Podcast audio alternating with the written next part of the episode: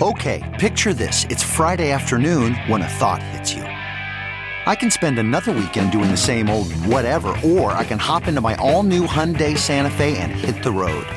With available H track, all wheel drive, and three row seating, my whole family can head deep into the wild. Conquer the weekend in the all new Hyundai Santa Fe. Visit HyundaiUSA.com or call 562 for more details. Hyundai, there's joy in every journey. Okay, picture this. It's Friday afternoon when a thought hits you. I can spend another weekend doing the same old whatever, or I can hop into my all-new Hyundai Santa Fe and hit the road. With available H-Track all-wheel drive and three-row seating, my whole family can head deep into the wild. Conquer the weekend in the all-new Hyundai Santa Fe. Visit HyundaiUSA.com or call 562 for more details. Hyundai, there's joy in every journey. CarMax is putting peace of mind back in car shopping by putting you in the driver's seat to find a ride that's right for you. Because at CarMax, we believe you shouldn't just settle for a car. You should love your car. That's why every car we sell is CarMax certified quality so you can be sure with upfront pricing that's the same for every customer. So don't settle. Find love at first drive and start shopping now at CarMax.com. CarMax, the way car buying should be. Welcome to the Science of Success, the number one evidence based growth podcast on the internet, bringing the world's top experts right to you. Introducing your hosts, Matt Bodnar and Austin Fabel.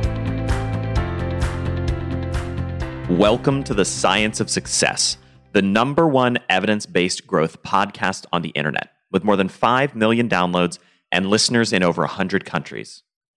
In this episode, we share an incredibly powerful annual planning ritual that can transform your entire year. We break down exactly what to do to set yourself up for success in the new year and show you how to avoid the biggest problems that stop you from achieving your goals. Don't let your 2021 goals become figments of your imagination by springtime. Listen to this interview with returning guest Peter Shallard to crush your annual planning and goal setting. Are you a fan of the show and have you been enjoying the content that we put together for you? If you have, I would love it if you signed up for our email list.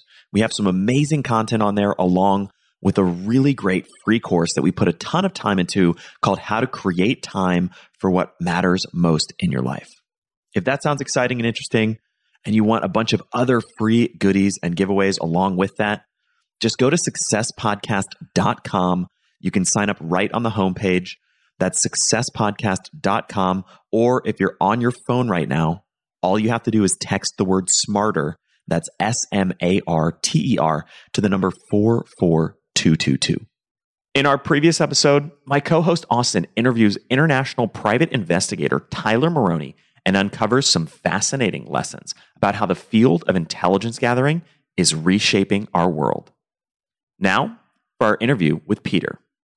Please note, this episode contains profanity. Known as the shrink for entrepreneurs, Peter Shallard is a renowned business psychology expert and therapist gone renegade. He works with entrepreneurs from around the globe to help them master the psychology of reaching their goals of success faster, better, and with bigger impact.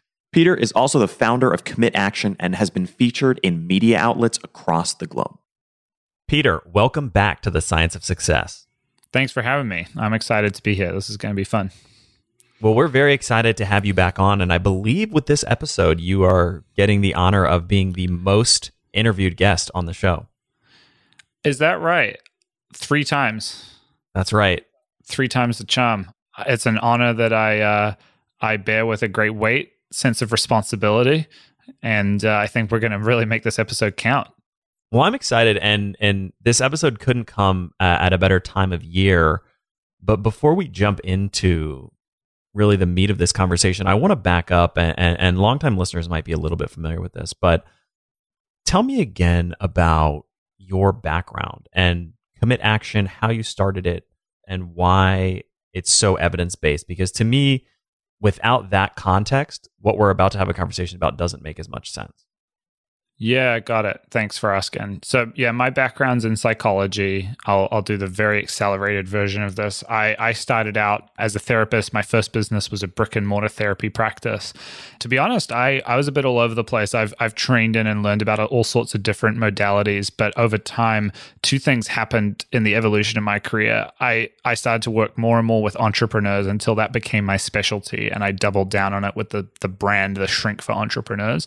And at the same time, I got more and more interested in the evidence based kind of movement within the field, the broad field of psychology. And this was a while ago. Like I've been I've been doing this now for about 12 years. And back then, the empirically validated part of the field was a very narrow pie slice of all of psychology, right? Like Freudian, Jungian, like the the, the kind of grandfathers of the field were were really armchair philosophers, and there's something to that. They had a lot of great ideas, but sci- uh, psychology didn't really put on its lab coat until very recently.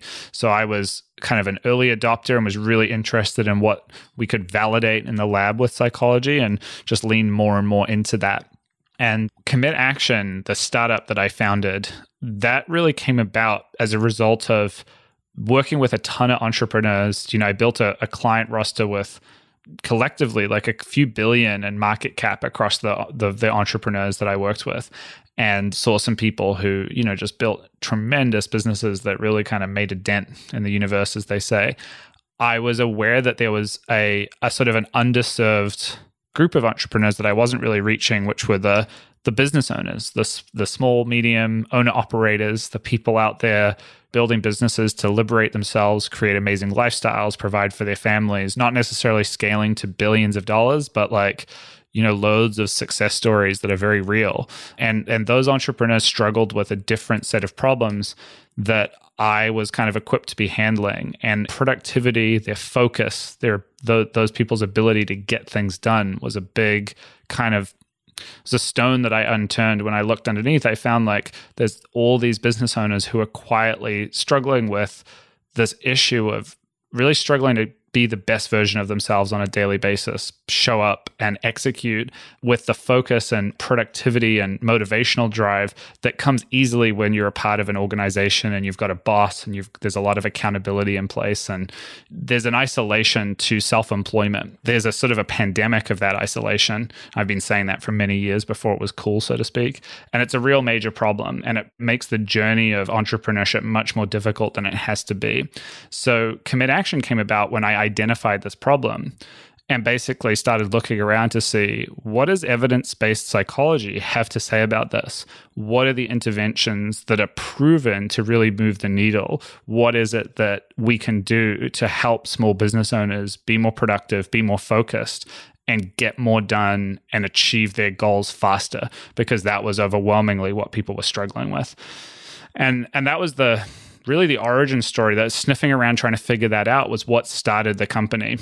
I went down this path of developing a very, in some ways, a very simple but very powerful accountability coaching methodology based on you know the latest and greatest science around planning and structure and basically the the incredible impact that socially like objective socially supportive relationships have for humans who are striving towards goal accomplishment.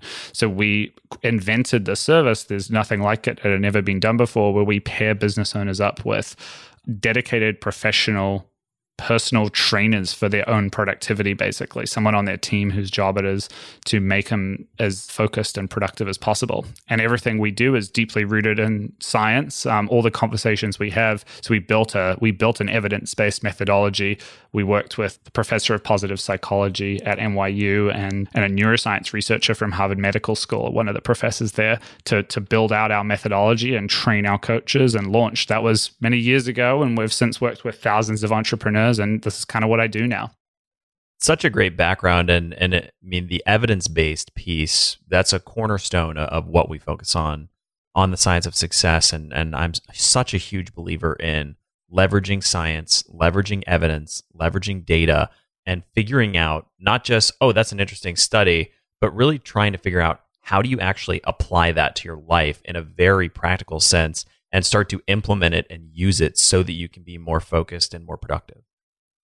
Yeah, me too. And and and what I love about this is that this is starting to happen. Like we were the early adopters in this field, but it's starting starting to filter into there's some coaching modalities that that therapists who have been in the cognitive behavioral therapy and the um, acceptance and commitment therapy field, which are two of the more kind of sciency parts, or, or no, that's I'm being facetious. They're very strongly rooted in evidence-based science, therapeutic modalities. They're starting to kind of play with this stuff too. They're seeing that the traditional approach to psychology and to personal growth has had a lot to do with exploration and the generation of like epiphany right? So like for a lot for the longest time i think this really got going with the human potential movement right? Like the, the guys out of esalen in the 70s who were ingesting substances in hot tubs and sort of figuring out that if you could have these these epiphanies about your relationship with your mother or your you know like how you were the victim of like ancestral trauma that had been passed down to you in a multi-generational sequence this could create all of these unlocks and revelations in your life what we actually now know is that a lot of that stuff is fantastic for creating catharsis and a, and a big emotional experience when you're going through the workshop or you're having the intervention with the therapist. But when you check in six months later and see what are the outcomes in people's lives, it just doesn't stand up compared to what's going on in the evidence based movement where there's these unsexy, frankly, sometimes boring interventions. Like one of the things at Commit Action we struggle with is we have to, with our marketing, we have to dress up what we do and imbue a sense of magic and awe and gravitas in like the very simple idea of like, hey, you know what? You can change your life if you're willing to commit to incremental, consistent action, if you carve out time to work on the things that matter to you and you schedule that time and you use accountability to add a level of commitment to that that promise that you're making yourself, you won't experience overnight success. You won't feel the feelings you'll feel if you go to a Tony Robbins workshop. But when you turn around and look back six months later, you'll blow yourself away with how much you can change your life, how much you can grow a business, how much you can learn new skills, close capability gaps, whatever it is that you might want to work on. That's what's going on in the field right now. It's like there's this there's this undercurrent of like it's amazing what people can do if we can just do that that patient incremental work. So the thing about psychology is that anything that so far, everything that gets validated in the lab, so to speak, is always the unsexy stuff. It's never the fun past life regression, like Oedipus complex. None of that stuff. It's too complicated to test and measure, even like, and maybe there's nothing to it, right? But these idea these really basic ideas right? Like the some of the economics research that's been done about you know where behavioral science meets financial incomes shows that like financial outcomes sorry shows that humans rate of saving our willingness to participate in delayed gratification skyrockets when we're doing it in a group and we engage in status games right? Like we try to outdo one another by trying to save more than our peers and so there's been some amazing studies done in the third world where savings are a problem, retirement savings don't really exist, where these communities uh, become overnight these incredible, like, savings cultures and start building up these nest eggs that economically set them free because people are going in there these economists are going in there and using technology to create a little text message based leaderboard where you know the guy down the street from you saved 30% more than you last week and you're like I'm not going to let him lord that over me and you grind a little bit harder and save a little bit more. Like they're finding out that this kind of stuff majorly changes human behavior outcomes and lives. And it's like yeah it's just accountability, competition, simple stuff like that. And you brought up something a minute ago, which is such an important lesson. And it's this idea that there's a big difference between the feeling of getting results and actually getting results. And really simple, mundane interventions in your life, things like implementation, uh, intentions, accountability, etc., can create massive change but it's so easy to trick yourself into thinking that this big, explosive, emotionally engaging experience like a Tony Robbins event, something like that, is going to transform your life when really it's the everyday, simple habits and routines that ultimately create the biggest impact. Right. And that's what we, you know, that's what we did at Commit Action. And I don't, I'm not trying to make a commercial out of this by any means like but it is you know this is what I, my sort of life's work what i've spent the last five years doing we did build out like we basically built out a weekly ritual as a service. That's what we do for our customers where we spend we have a short check-in with them with a dedicated coach every week to do these really unsexy things that make this incredible difference. And it's funny because i get this like when you're when you're building a business like this and marketing it like we're going up against we're buying advertising against the tony robbins of the world against the people with the $5000 weekend walk on fire like catharsis retreats where you're going to cry and you're going to laugh and you're going to dance and you're going to hug people and what we're pitching is check in with an expert, like a dedicated pro every week, make plans, make use implementation intentions, carve out time on your schedule to work on the things you know in your bones are important to you, the things you keep on passing over because you're too busy with putting out fires and dealing with urgencies in your life and marvel at what you can get done a few months from now. And it's it's tough because I think there's a part of us that there's a part of all humans that wishes it were easy. We're we're we're looking for the miracle, for the lottery ticket, you know, the magic bullet. But what works is the uh, is the unsexy stuff. And you touched on the concept of rituals, and to me, having the right rituals, routines, habits in your life is is a huge difference maker. And one of the biggest rituals that I spend a tremendous amount of time and energy on every single year and funnily enough, was doing this morning is was was starting this process this morning is annual planning. Tell me a little bit about why that's so important and and how we can really think about effectively developing the right rituals around planning our years. Yeah. Yeah, good good call. You know, it's funny like the way that I came to annual planning was through imitation. So I've got these, you know, for the longest time, I had these kind of twin careers. One was my private practice is the shrink for entrepreneurs, working with these incredible technologists and startup founders. The other is being commit action.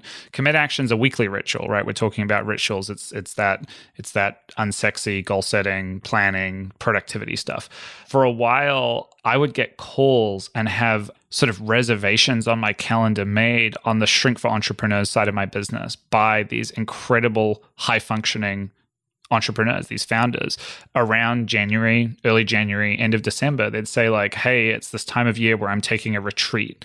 I'm going off for two days to like a little cabin in the mountains, something, or like the beach or whatever it was. And it was ubiquitous. Like all of the most successful people had their thing that they would go and do. And then they'd call me up and be like, I want to make an appointment the day I get back because I want to go over everything with you. You're my shrink. Like, this is what I want to do. And so I started wondering, there must be something to this. Like, why am I not? Because I kind of, I, I'm one of those people who's like, New Year's Eve is just another day, right? Yeah, yeah, we made a lap around the sun. But what I started to realize is that these highly successful people all had this this ritual, this habit of taking time out once a year to really retreat from business as usual and life itself to do some I want to say deep thinking, but I also want to say like thinking at 30,000 feet about the big picture about what they're accomplishing, what they're working on. And there's there's something about 365 days is like a as like a sort of a chunk size that seems to be really really important.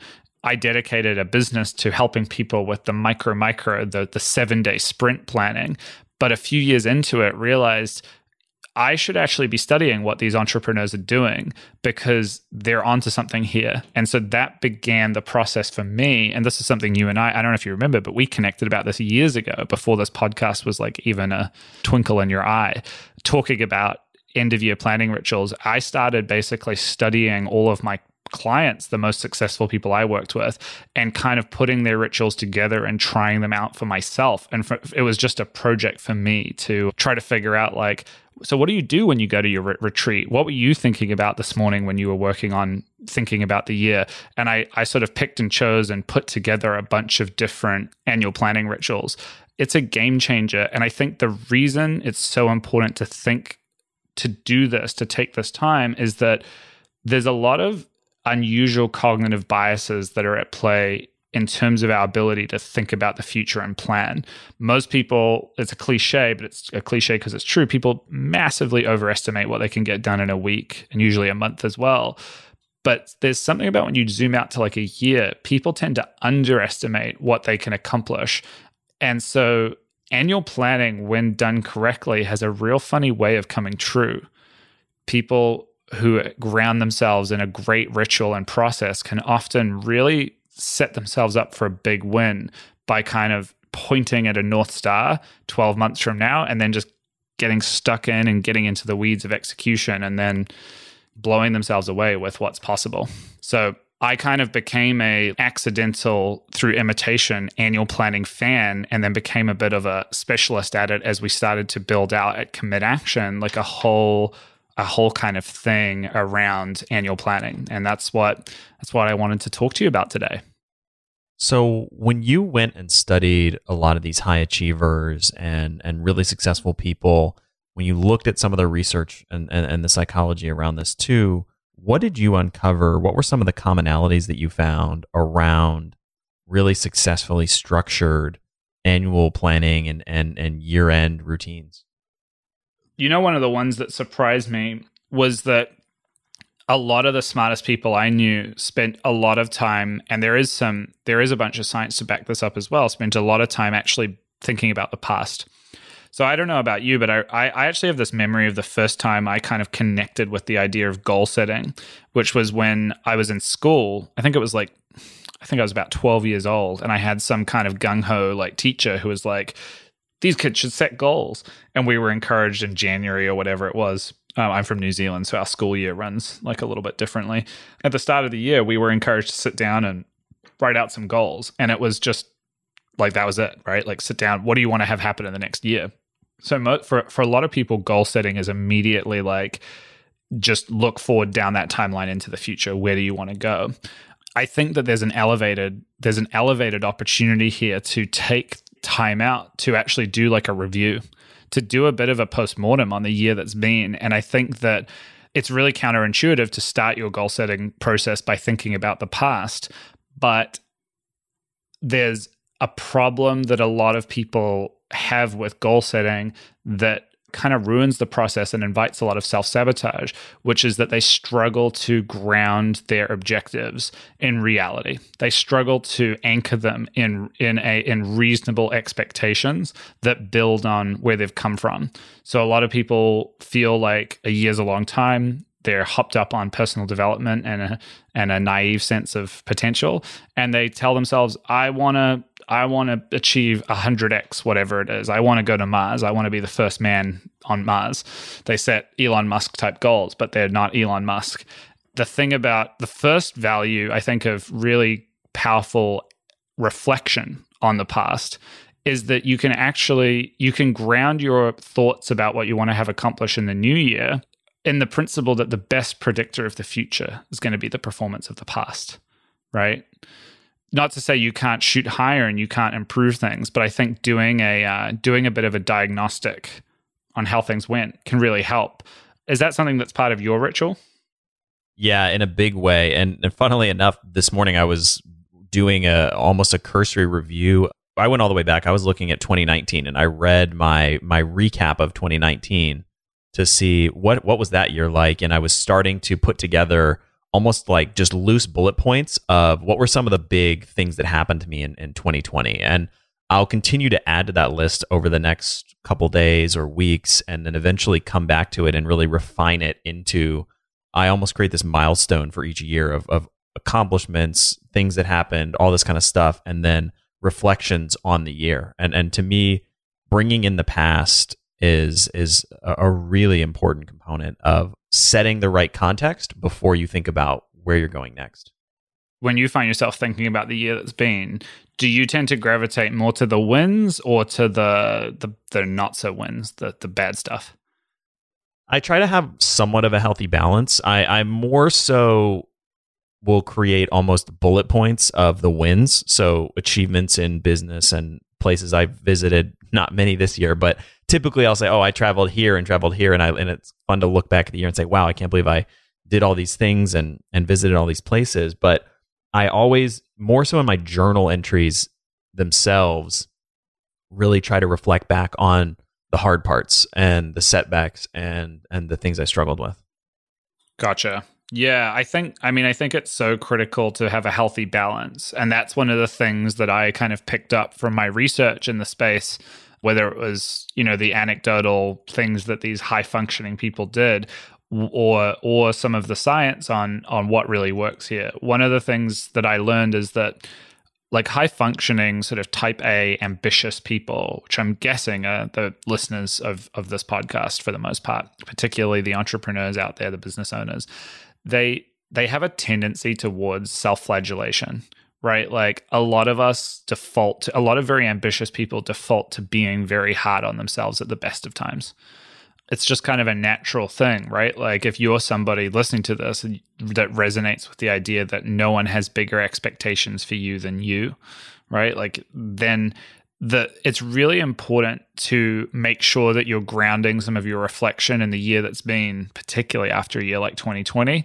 which is a weird one to put it mildly, in some positive reflection, right? Like I think it's so important to start with like what went really well? What are you what are you proud of? And and to focus that the direction of that kind of evaluation not just on external circumstance because if things went well and you got lucky some nice things happened to you that's kind of cool. But i think asking the question of where did i show up as the best version of myself in the last year like how did i rise to the occasion in a really magnificent way and bullet pointing out those kind of like reflecting on what those things are it's so critical to do that because for a number of reasons. One, because you want to you want to tap that inner resourcefulness, the the belief, the the belief that you are somebody who can, you know, rise to occasions and do magnificent things when you go into planning the next year. But also you want to get some of the emotional resilience and strength to do a real to do some real critical thinking about the the year that's been as well. And then like that's kind of part 2 is to really get get negative, get deliberately negative and ask yourself where could I have done better? But it's it's so important to start there because I think so many of us naturally go to the that go to the negative if we're not careful, right? Like I certainly find myself slipping into that. If you ask me how's my 2020, like just catch me on a random day and throw that question at me. I'm going to be like, "Oh wow, yeah, like well, I had a couple big missed opportunities and good to hear that you're doing a little bit of both." Yeah, absolutely. And as you said, it's it's so important to have a balance. I, I want to come back to something you said a minute ago because I'm curious how you approach this and how you've seen other people that you've worked with and, and studied approach this. You, you touched on this idea that the best predictor of, of the future is past performance. What should you do in terms of your goal setting if you're not happy with your past performance? I think one of the most important things is to find something to measure and then make uh, set goals around set goals around creating like incremental improvements in that particular metric like I, I if you're if you're somebody who's in a position where you're looking back on the year and there's not a lot of positive and you're just really unhappy with how you performed there's got to be measurement is a major issue right like i think that the psychology of negative self-talk becomes toxic when we're giving ourselves a hard time. We've got a feeling and intuition that we're not doing good enough, but we're unable to point at it, to point at a number and say, this thing needs to be 30% better. Right. Like, so if it's something in your career, if you're frustrated with yourself because of the way that you showed up in the politics of your work, that can be really tricky to move the needle on. But if you're you know, if you're a salesperson, if you do something that lends itself to measurement and you want to improve your numbers, then you can set goals that are really focused on like doing that on and and you can start the year like you can you can kind of make your 2021 goal to double it or whatever your ambitious goal is.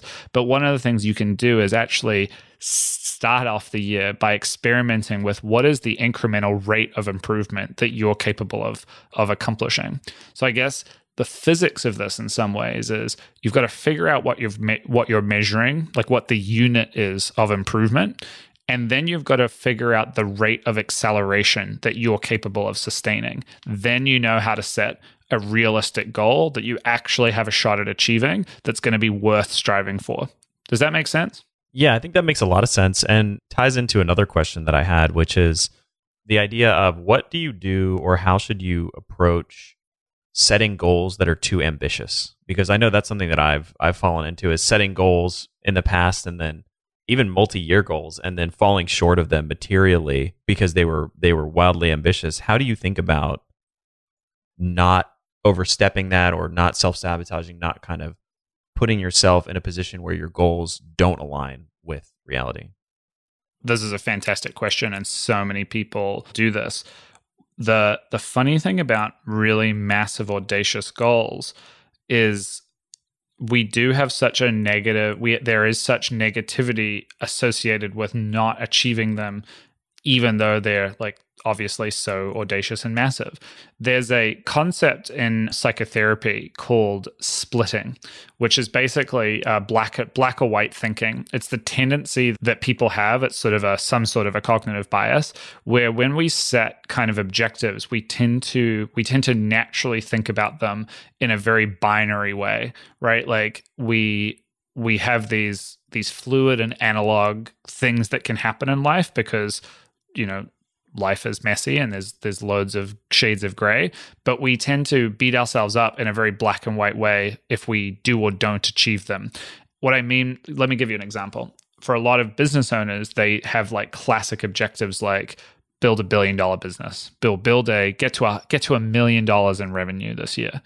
Now the thing about that as an objective is it might be big from where you're sitting right sitting right now setting that goal but getting to 900,000 and $970,000 in revenue is really really valuable and pretty pretty proportionately as important as getting that last $30,000 that gets you over the line to your objective.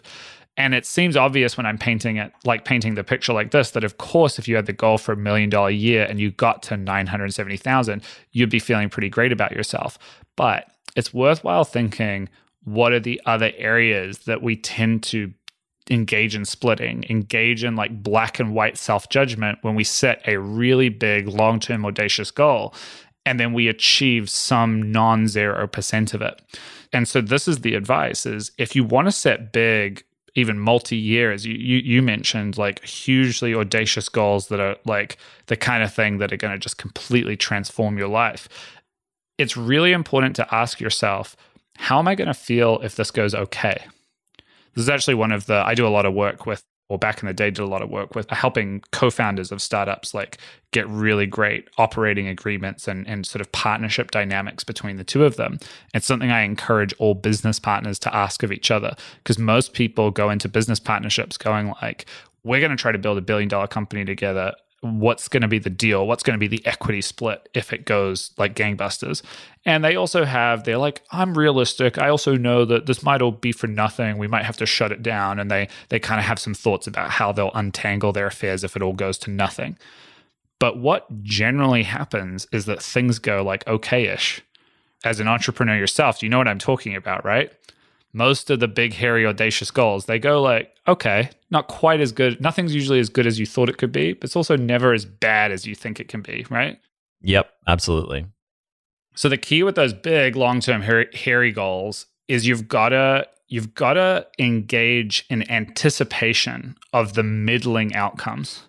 And the key psychologically is if you're aligned and excited about achieving half of the million dollar objective and 55% and 45% and 65% but also 30 right? Like if all of the if all of the steps along the way to the big binary symbolic objective are exciting for you then there's a level of alignment there that's going to really unlock your you know unconscious motivation. It's going to it's going to get you in a good spot. If you're setting huge big multi-year objectives where it's like and at the end of this year, I, I'm either there or I ain't, then you're playing a high stakes game and setting yourself up for a lot of heartache. So you got to avoid the black or white thinking and learn to live in the gray because, to be honest, that's where most of life happens when it comes to goal accomplishment. Yeah, that's such a good insight. And even thinking back on there, there's one particular goal that I said I wanted to 10x something in my life, and I think I ultimately ended up like 3x or 4xing it, which is a fantastic outcome from where it was. But at the same time, I was like, well, I, I completely missed the mark on that goal. You know, 30% achievement of what I set for myself. And then I started thinking to myself, well, was the goal wrong or did I not execute properly? I mean, again, kind of beating myself up when really it was still quite a good outcome. Yeah, totally. I mean, that's the thing. There's so many like there's so many big hairy audacious goals people set and achieve 20% of them and are like, "Oh, this is you know this is no good. But they've materially changed and improved and improved their life and they're totally heading in the right direction. They've learned all sorts of things. One of the fundamental biases that we like the kind of mental blind spots that we engage in with goal accomplishment is that by definition when we engage in new projects we start out in a state of uninformed optimism right? And that's this is something that we're always at commit action we're always combating on behalf of our clients. When we have a new project and when there's novelty the side effect of anything new is that we have a lot of unknown unknowns. We're, we're unexperienced. And so we can we tend to if we're optimists project into our newest projects all of our hopes and ambitions, our sense that this will be the the kind of unicorn I've been looking for, the golden opportunity, the you know the big project with all the potential. You see this in entrepreneurs a lot with new business ideas, or with the the the seasoned entrenched operators with the new product idea, the new pivot, the new thing that's going to change everything uninformed optimism is the rush of serotonin and dopamine we get at the start when we know nothing about actually executing on this plan, this idea, this hope that we've had, but we have maximum imagination. And over time, as we execute, we move, we transition from a state of uninformed optimism to informed pessimism. So as we execute and move through time, the our the increase in our knowledge and our wisdom about the space that we're executing in the new project the new venture the new could be a new hobby that you're developing right? It all it starts to ramp up. And with that information with that learning comes the curse of becoming the cynical jaded expert. You see this dichotomy all the time in startups right? Startups are full of young frankly arrogant technologists, kids who understand tech, going into industries where there's 65 year old Yoda like characters who are like, it can't be done. I've been here for 35 years and I'm telling you that the legislative environment and the way that the consumer demand is, there's just no room. You're never going to change whatever the industry is. And they're right until they're wrong the startup founder, the dewy eyed 20 something year old, knows nothing that this old Yoda like guy knows, doesn't have the experience. And because of that, has this uninformed optimism that enables them to see the billion dollar opportunity. Sometimes they're right, sometimes they're wrong. In the process of that startup founder actually executing on the billion dollar opportunity, he or she will move from uninformed optimism through informed pessimism down the emotional kind of roller coaster into a state of like practical despair. This is what Seth Godin talks about in his book, The Dip, right? That's fundamentally what that whole concept is about that valley of despair that we get to when we engage in any creative or commercial, like any effort where we're stretching ourselves to make something happen, will eventually land in this place where we realize, oh shit, if this was easy, everyone would be doing it it's only if we can get out the other side of that and keep on executing that we can actually make something happen. So I went on a massive rant here. I kind of forgot what what, what you originally said, but yeah, big goals, uninformed optimism. It's a challenge. It's hardwired in that that's a challenge we have to face. Yeah, no, that was that was a fantastic digression and really helped put in context a lot of things that that I've been thinking about. And it's the older I get, the more time I spend building, scaling businesses, etc., the more I come back to the informed optimism stage of wow, it's it's a lot harder to do pretty much anything than you think, even when you account for the fact that you know that you're underestimating how hard it's going to be.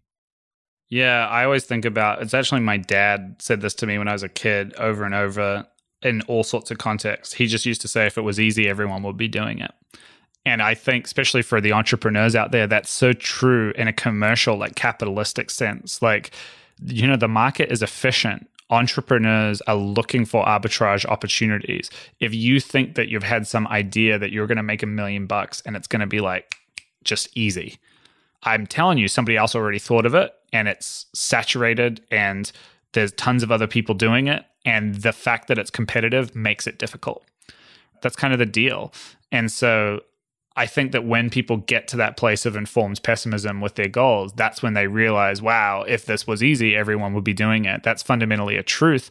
I will say that accomplishment, doing things that are worth doing, particularly in business, comes about as a result of doing things that everybody else finds really difficult. Because on the other side, now we're talking about something different, but on the other side of doing things that are really difficult, there's a big empty blue ocean because not that many people are willing to do it. And that's where a lot of value creation happens. Yeah. That's a whole nother conversation, but some really, really rich material that we should mine at some point. You got to have me back to be on the to be the the first ever guest to be here for four episodes at some point. So we'll get into that later. That's right. Okay, picture this: it's Friday afternoon when a thought hits you. I can spend another weekend doing the same old whatever, or I can hop into my all-new Hyundai Santa Fe and hit the road. With available HTRAC all-wheel drive and three-row seating, my whole family can head deep into the wild. Conquer the weekend in the all-new Hyundai Santa Fe. Visit HyundaiUSA.com or call 562 for more details. Hyundai, there's joy in every journey. Getting the smile and confidence you've been dreaming about, all from the comfort of your home, isn't a total mystery with Byte clear aligners. Just don't be surprised if all your friends start asking, What's your secret? Begin by ordering your at home impression kit today for only $14.95. Byte clear aligners are doctor directed and delivered to your door. Treatment costs thousands less than braces, plus, they offer flexible financing, accept eligible insurance, and you can pay with your HSA FSA. Get 80% off your impression kit when you use code WONDERY at Byte.com. That's B-Y-T-E dot com. Start your confidence journey today with Byte. I want to come back to year-end planning tell me about we talked a lot about the, the psychology of making sure you set the right goals, not too ambitious, not too uh, not too pessimistic. Tell me more. What what are some of the other important lessons or or methodologies that you found around building a really effective year end plan? Yeah, so one of the like one of the biggest things that we now do at Commit Action when we look at when we when we do year-end planning with our clients is we talk a lot about ecology, the psychology of ecology. And what that means is basically thinking through the secondary consequences of goal accomplishment and also looking at I guess at like holistic values and and sort of your inner self-awareness about what you truly want and what truly drives you. Because one of the biggest things that I would say the biggest obstacle bar none to big goal accomplishment over the long term is self-sabotage, which comes about as a result of not knowing oneself and one's true desires and capabilities, right? Like a lot of people set goals that they think they should have they set other people's goals, right? Like they hear about other people doing things and think, I'd like to do that too. They don't have a deep ecology in terms of an internal congruence of really understanding what the goal is, what it will require of them, and wanting not just the goal, but all of the steps to get there. The classic example I give all the time is like so many entrepreneurs, if you're like, what do you want to accomplish in a year? They're like, I'd love to double my business. But then you look at their business and it's like a services business where they do a bunch of work with clients. And if they doubled their business, their life would be over. They don't really want it, or at least not quite. There's a richer definition of what they really want, which is like they need to scale up and have more capacity to deliver the service. Then they want to double the business. But that's what ecology is all about. It's thinking through okay, so you want to double your company's revenue. What's going to happen when you do that? what's going to happen to the rest of your time? How will that impact your family, right? What are the unintended consequences and side effects of having the thing happen and unfold that you're saying that you want? Ecology ecology is about really thinking through all of that stuff and also looking at the steps required because I think that like I think lazy and in some ways uninformed unevolved goal setting is all objective focused but no process focused right? Like no process focus. Like I want to double my business. Do you want to double your sales activity? Do you want to double your marketing knowledge in the next 12 years? Because now we're getting to, if you want to double your business, we've got to get to the process goals, the proxies that you need to focus on, the proximal steps to actually get to the end objective that you really want.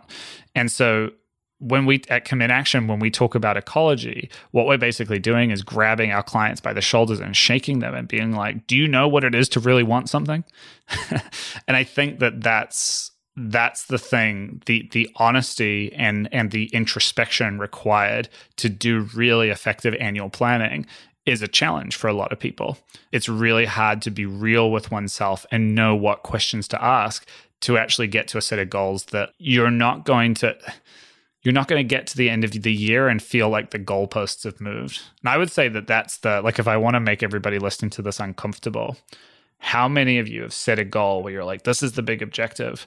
And then six months later or whatever, you're like, oh, well, like things kind of changed. And like, yeah, I still kind of want that. But actually, this other thing came along and now I'm going to do that instead. And like, you kind of let yourself off the hook, right? Unquestionably. That's because ecology is missing. The psychological sort of optimization of that goal wasn't in place. And so you were distracted by the bright, shiny object because there was some part of you, some nook and cranny in your unconscious that didn't really want that to happen or didn't want to do the work to make it happen that wasn't aligned with the outcome that the that the kind of front part of your brain said, Yeah, that sounds like good. I want to do that. Yeah, I'm curious to hear for you. Like, you must have thought about some of this stuff too. Have you ever set goals that you kind of ended up realizing were not actually what you wanted? Oh yeah, there's no question. And and funnily enough, one of the people that really brought that concept to light for me is our our mutual friend Mark Manson, who he has some great illustrations in his first book where he talks about this idea of wanting something versus wanting to want something. And I always think of the analogy he had of wanting to be a, a rock star.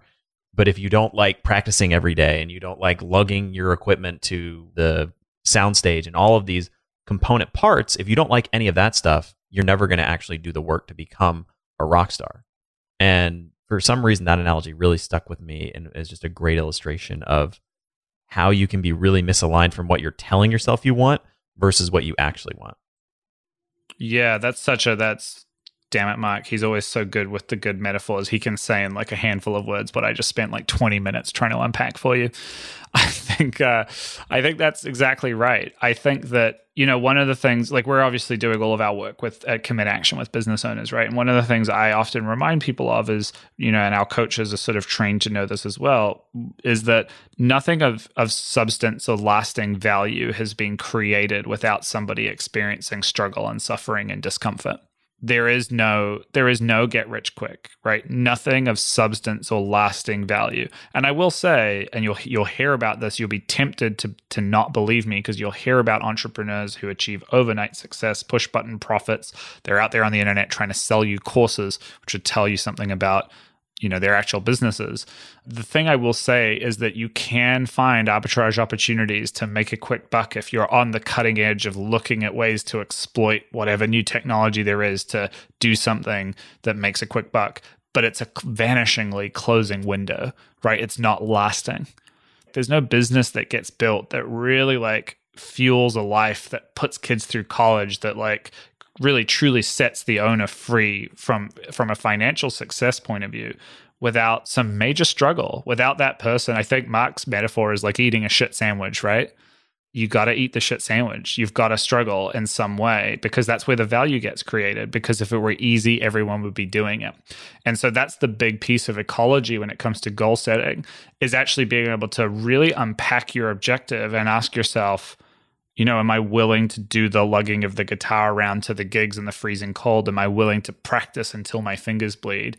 In or do I want this or do I want to want it? You know, Peter Thiel recently popularized the French philosopher Rene Girard, who has all this work about memetics. Right? He has this theory of it's an armchair psychology, but it's great. It's good stuff. I can't I can't help but bring. Am I allowed to talk about this on the Evidence Based Science of Success podcast? We'll allow it. Well, you'll allow it he has this incredible theory that so much of human behavior, he's one of these guys with like a universal theory of everything, why everyone does everything they do. And all I've read every book like that and and they're all partly right and partly wrong. His is that we do everything through imitation. That we want what other people have, that human beings, because we're kind of social primates, we're just hardwired to pay attention and kind of glom onto other people's definitions of success. And it's never been easier to kind of fall into that trap, right? Because we're inundated with social media, other people's highlight reels. If you're an entrepreneur, you're inundated with the push button profits guys telling you how it's going to be easy, telling you that you should want a four hour work week or you should want whatever, whatever.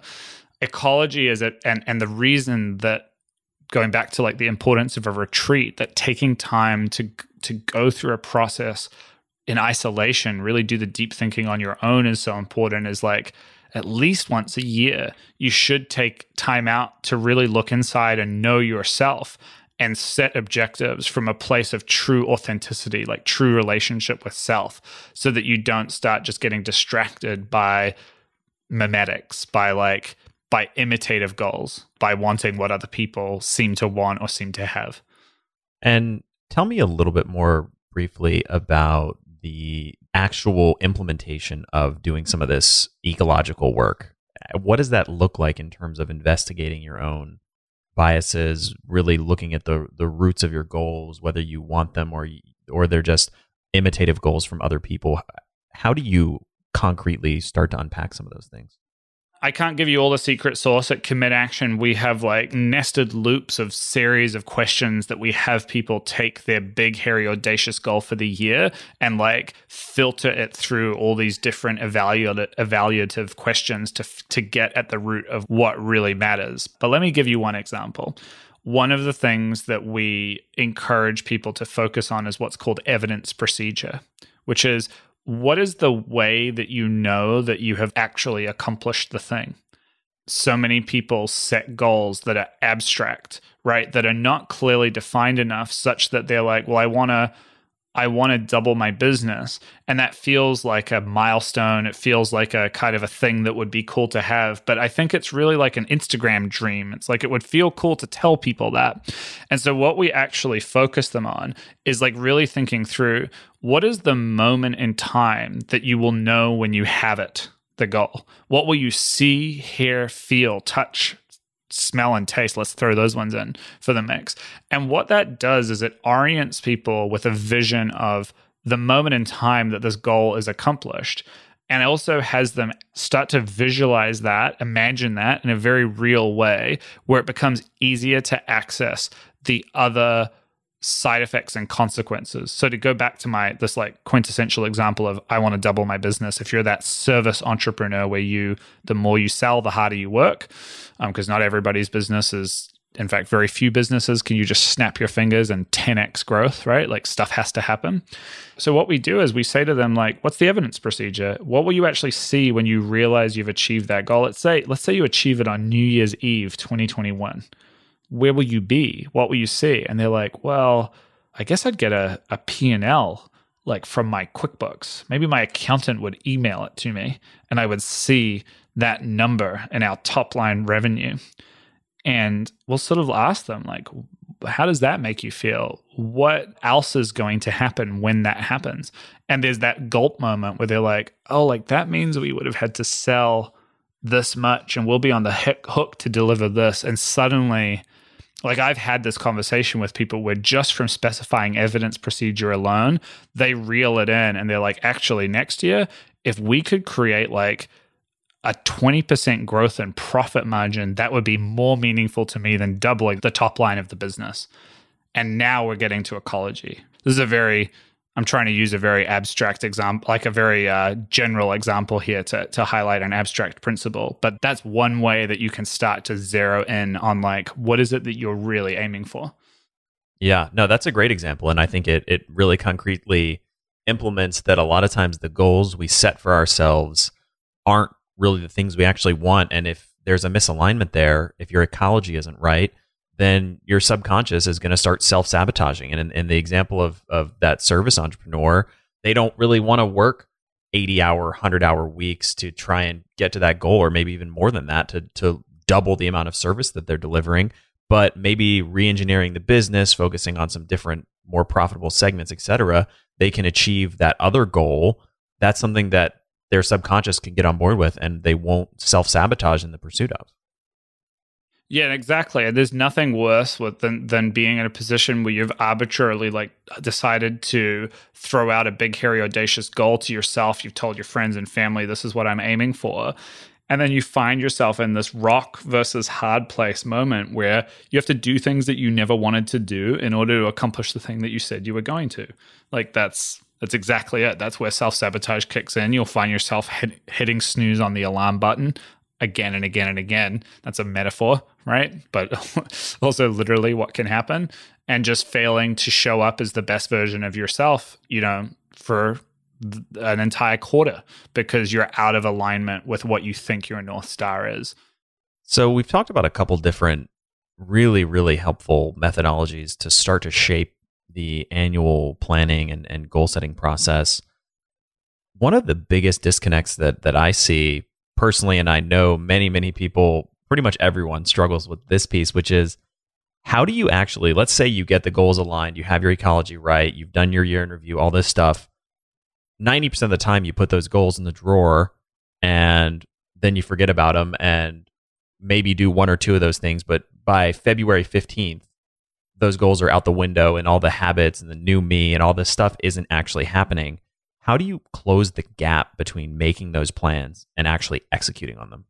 Yeah, this is this is one of these things this is deeply unsexy evidence-based psychology stuff because this is like this is the stuff. The answer to this question is a lot of what we do at commit action.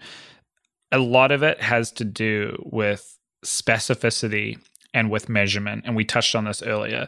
A lot of big hairy audacious goals that we'll throw out for an ant you know for 12 months from now or whatever we don't necessarily know what are the what are the measures that we're going to be focusing on in the short term to get there. So there's this concept called proximal goal setting, which is very validated, like scientifically kind of proven to make an enormous difference. And you can combine it with one of your favorites that you mentioned, I know you talk about all the time, which is the implementation intentions. Proximal goals are basically having a thesis, figuring out what do you aim for in the short term that rolls up to the big big long term objective. And that's the part that I think you've got to do at the start of the year and not kind of leave till later. Because what most people do when you say put their annual plan in the drawer and let it get dusty is they kind of say, This is where I want to be in 12 months. That's the goal. Feel great about it. Put it away. Get to work. And then they have that moment of like sitting down at their desk on a Monday morning on what's it going to be next year, like January 4th, and just having no real sense of like even where to get started. And so we can avoid that by really doing the work of thinking, okay, if this is the big long term objective, what are the proxies for success that I'm going to focus on that can keep me motivated by allowing me to, to close that feedback loop throughout the year? I'll give an example here. We've, we've had a lot of business ones, and I'll step away from that for a second to something everyone can relate to health and fitness. We could all be in better shape. We could all, like, we've all got the potential to improve our health and fitness.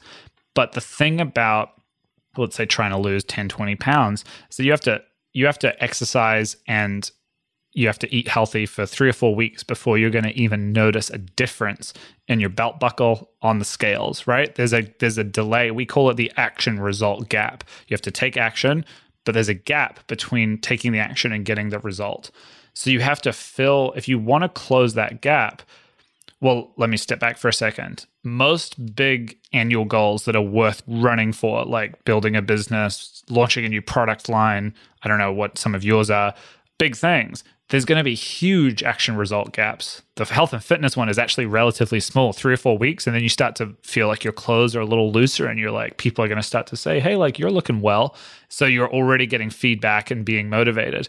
For your big annual goals, how do you keep yourself going when it's June? It's like May or whatever, and you're like, oh, like I'm not even close to finishing this thing.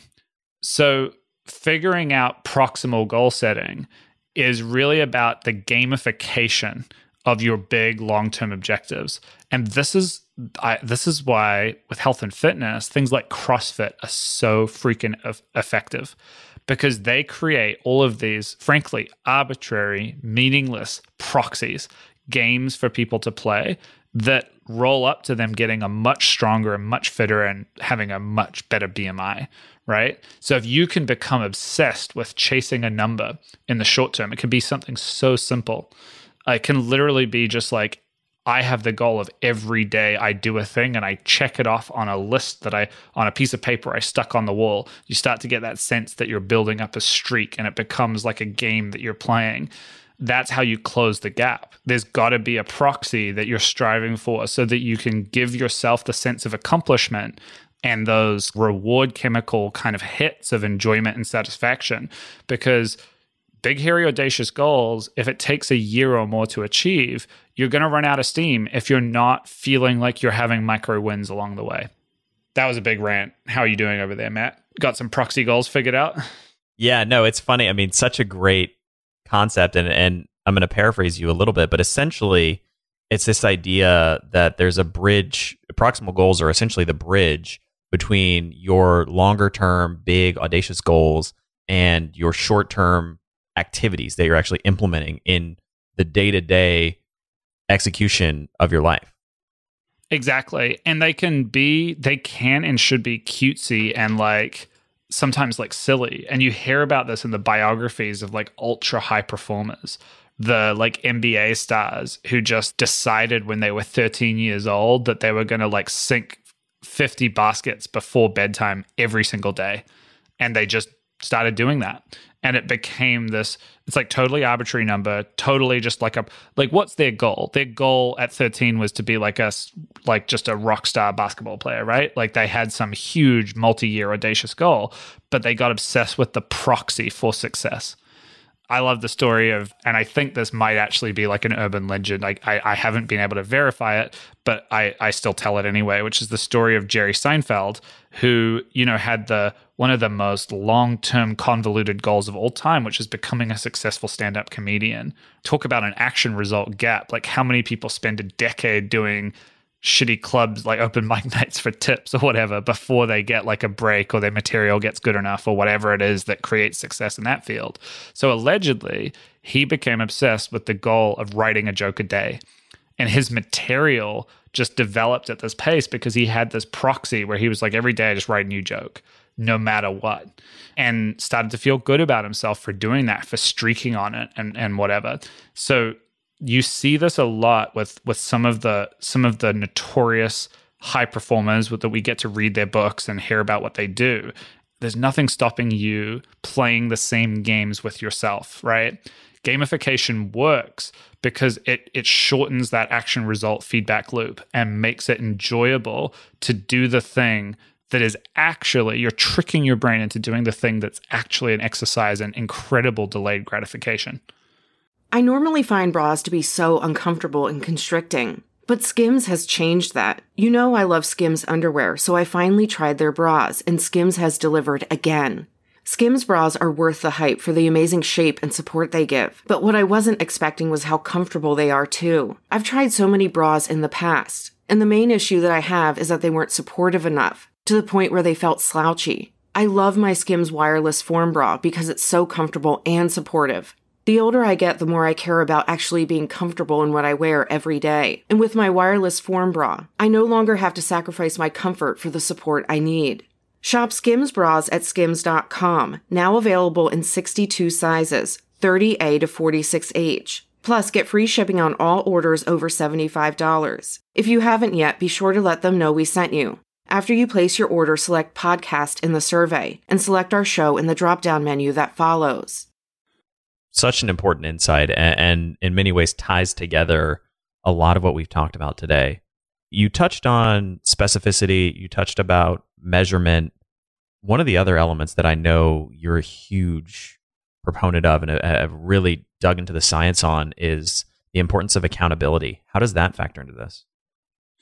Yeah, I've been going out and like banging on about accountability in, in, on podcasts and in public for like five or six years now. And it's funny now that 2020 happened and people have been more isolated than ever. The truth is that I believe that we are living in a, and this is prior to the pandemic, but certainly has been exacerbated. We are living in a pandemic of isolation. This is a, it's a social cultural thing the causes of it are rooted in the the accelerated rate of technological development which i'm and i'm no i'm not like some crazy conservative being like we got to go back to the old ways. Villages of 150 people and everyone has dysentery. Not that at all. It's just that the technology has been this incredible double-edged sword. Like it's it's it's revolutionized our lives. The microprocessor has changed everything. You can see all of these graphs about productivity like all of the science on like gains in productivity and like all of these social changes to do with the way people live and the it all everything changed in the 70s when that microprocessor revolution kicked off. And I think historians 100 years from now will actually look back and see that was really the beginning of a new era. And what's what's changed is that our work has shifted. Like if you're listening to this podcast, you're probably a card carrying member, a participant in the knowledge economy, the technology economy. The work that you probably do is increasingly abstract.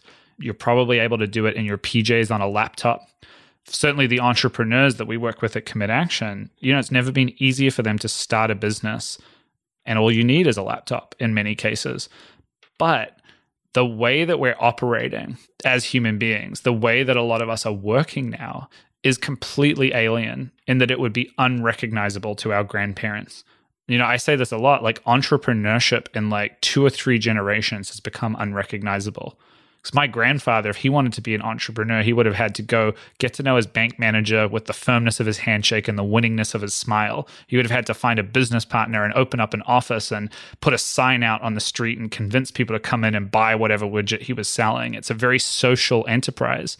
Now, all of the innovation and growth is happening digitally in cyberspace. And we are living and working in a more isolated environment than ever so many people wonder why they're not as focused as they could be, why they're so easily distracted, why it's hard to keep track of the goals that they've set. And the truth is that they're in a vacuum of total isolation. They lack human accountability. And so the question I like to pose is like listening to this, how many how many people, if you're listening to this, how many people on earth know if you absolutely crushed it yesterday with whatever you were working on, whatever goal accomplishment you were engaged in personally, professionally, business, whatever, it doesn't matter. How many people know if you crushed it or if you just completely phoned it in, watched Netflix, wasted the day? For most of us, even those in like happy functioning marriages, the answer is often zero. And that's the problem. That's the major social pathology of our time. So, what we do, you know, what we see is that when you take now, ironically, I think the best annual planning is often done in isolation. But when you come out of planning mode and come up for oxygen and plug into a web of human accountability, when you get to connect and have other people know what the objectives are and hold you accountable and workshop those goals with you and figure that stuff out, that's when you get the 10x growth. And this is the thing that this is the big kind of unfairness I think that I saw when I was doing my consulting work as the shrink for entrepreneurs and learning about annual planning rituals for the first time. I was seeing these founders of these fast growth startups with just hundreds of millions of dollars of market cap or more. And they would go away on a retreat to some amazing location, do their annual planning, read a bunch of books, like clear their head, and then come back and check in with their executive team and share the game plan they would call their advisors and tell them, This is what I think I want to do. This is the vision for the year. They would have a board meeting with their investors. They were at the center of this web of accountability that lifts them up and makes them makes it easy for them to wake up on a Monday morning and be the best version of themselves. And so, you know, what we've built at Commit Action is a way for people to have a dedicated lifeline of accountability with a really affordable accountability coach that they can kind of work one on one with on a weekly basis to check in and have that relationship, to be that lifeline of somebody else who says, What's the plan for the next seven days? When are you taking time? And we're trying in some ways to emulate the thing that I believe is the difference between the most elite successful entrepreneurs who just hit home run after home run and the gap between them and everybody else who just struggles with this stuff over and over forever because they're in that vacuum. And one of the things I love about what you've done with commit action, it's it's so evidence based and it really takes the evidence, it takes the science, it makes it so applicable, practical, and and, and it puts it into a framework where you can implement it into your life. Coming back to the concept of annual planning and preparing for 2021, preparing for recapping 2020. Tell me a little bit about what you've put together and what you've built for making that process even better. I think I mentioned, I don't know if people picked up the hint a couple of times here. I I have this deep belief that I don't believe in information. I think that I I think that there's way too many kind of courses and $2500 workshops and weekend retreats and stuff out there and I really I'm on a mission to convince people and especially entrepreneurs that they actually know what they should be doing deep down inside in their bones. And what they really need to do is master the science of execution and learn from real world feedback that comes about from doing a bunch of stuff. And so Commit Action is a services business where we only sell accountability coaching. We don't sell information. We don't teach people stuff for money because we just want to help them. We just want to help them with the execution piece. Now, that said, I realized a few years ago when I was learning about these annual planning rituals that I was kind of doing a disservice. I was studying all this stuff and developing my own ritual, like emulating my best clients.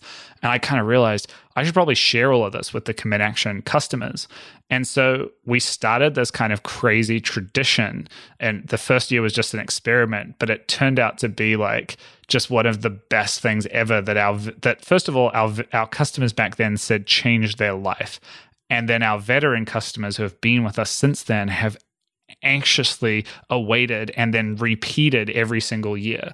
And that is, we call it Head Start. And this one's going to be Head Start 2021.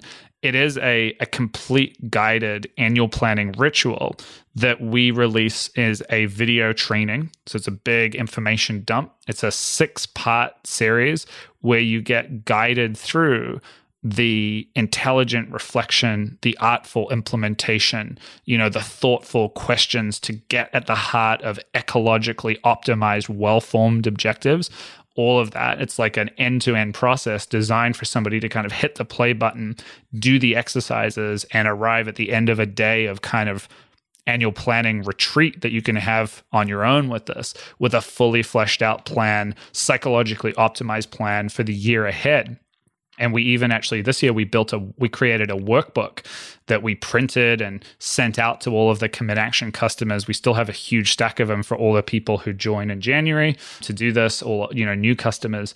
And so it's like a just done for you. Open it on page one and follow along and go through this ritual that we've spent the last like six years dialing in and getting to be the best it can be. But we don't sell this it's uh, it's absolutely free we just give it away to all of our existing members at Commit Action. And so I wanted to, you know, I, I wanted to come on your show and tell you guys a little bit, tell you and your listeners a little bit about the science of psych and the psychology of really effective annual planning and invite them to to join us. We really believe that what makes the difference is the day after you finish your annual plan that when you begin executing, particularly with accountability in, in, place, with objective and professional accountability, like what we provide at Commit Action, that the planning itself won't change your life, but the patient execution day to day, week to week that rolls up in the service of those big annual goals will be a revelation. That's kind of what we're doing. And I, I welcome any listener of the science of success to come join us where this is our busiest time of year. January, like as you, I'm sure you can imagine, we're kind of like a gym business in some ways where we get a lot of the new year, new me crowd. I wanted to do something special for your listeners. If they do want to join, they should do that really quickly because we, we're a services company and we tend to sell out in January. I got a coupon for them, which is just Science New Year. I figured that would be all one word. That would be a good one and we're giving them $100 off their first month of membership with us. So you can join Commit Action for $100 off. We really never offer discounts like this, but it's a big, big discount. And if you join us in January, you'll get complete access to the entire library of Head Start 2021 training videos. We'll send you out the workbook and you'll get a month of accountability coaching with us and the start of a commit action membership, which is uh, that's what we do accountability coaching each and every month that you can continue on with us if it's something that that resonates and makes sense and come along on this ride of evidence based incremental growth that we create for all of our customers. And for listeners who want to check that out, who want to find out more about Head Start 2021 and Commit Action, what is the best place for them to go to do that? Good question. Just go to commitaction.com. There's a little widget there because this is a seasonal thing. So we release Head Start to our customers basically right before Christmas, right before the holidays. And it is a limited time thing. The workshop's only there from then till the end of January. And we tend to sell out somewhere at, around in the middle of January in terms of availability. So go to commitaction.com. You'll see a little widget there floating on the website that's got, you can click it and get information about Head Start. And the only way to access it is to just join Commit Action's accountability coaching service as a member. So if you're ready for that, and I would encourage you, you know, if you don't want accountability coaching, please don't sign up. Find your uh, annual planning ritual elsewhere. But if you're ready to add that level of effectiveness, if you want to work with a personal trainer for productivity and bring that into your 2021 plan, let's do it go to commitaction.com, check it out. There's all the information there. There's a bunch of testimonials from the entrepreneurs who are our customers. You can take a look. And when you get to the checkout, there's a an option to enter a promo code or a coupon and put in science new year you'll get $100 off your first month of membership and we'd be stoked to have you we love science of success my marketing manager actually he's a new hire and he just discovered you guys and has binge listened to like 20 episodes in the last week i think. That's amazing. Yeah and uh, we thought it would be cool to to to share this with you guys and have you join us. We can make 2021 your best year yet and we've got the science to do it so let's make it happen. Well peter thank you so much for coming back on the show once again for putting together such a generous offer for all the science of success listeners you know, I've been, I, have worked with Peter. I've been a fan of Peter. I've been a fan of Commit Action for a long, long time. So I would highly recommend checking it out. It's phenomenal stuff. As we've talked about at length in this conversation, it's very evidence based, it's rooted in psychology, and it really works. Thanks so much, Matt. It means the world to me to have you say that. And thanks for having me on the show. Well, thanks for coming back on. And hopefully, it's not the last time. For sure. Let's do it again sometime. Thank you so much for listening to the Science of Success. We created this show to help you, our listeners, master evidence based growth. I love hearing from listeners. If you want to reach out, share your story, or just say hi, shoot me an email. My email is matt at successpodcast.com. That's M A T T at successpodcast.com. I'd love to hear from you, and I read and respond to every single listener email. I'm going to give you three reasons why you should sign up for our email list today by going to successpodcast.com, signing up right on the homepage. There's some incredible stuff that's only available to those on the email list, so be sure to sign up, including an exclusive curated weekly email from us called Mindset Monday, which is short, simple, filled with articles, stories, things that we found interesting and fascinating in the world of evidence based growth in the last week. Next, you're getting an exclusive chance to shape the show, including voting on guests, submitting your own personal questions that we'll ask guests on air, and much more. Lastly, you're going to get a free guide we created based on listener demand. Our most popular guide, which is called How to Organize and Remember Everything. You can get it completely for free, along with another surprise bonus guide by signing up and joining the email list today. Again, you can do that at successpodcast.com, sign up right at the homepage, or if you're on the go, just text the word smarter, S M A R T E R, to the number 44222. Remember, the greatest compliment you can give us is a referral to a friend, either live or online. If you enjoyed this episode, please leave us an awesome review and subscribe on iTunes because that helps boost the algorithm, that helps us move up the iTunes rankings, and helps more people discover the science of success. Don't forget, if you want to get all the incredible information we talk about in the show, links, transcripts, everything we discuss and much more, be sure to check out our show notes. You can get those at successpodcast.com. Just hit the show notes button right at the top. Thanks again, and we'll see you on the next episode of The Science of Success.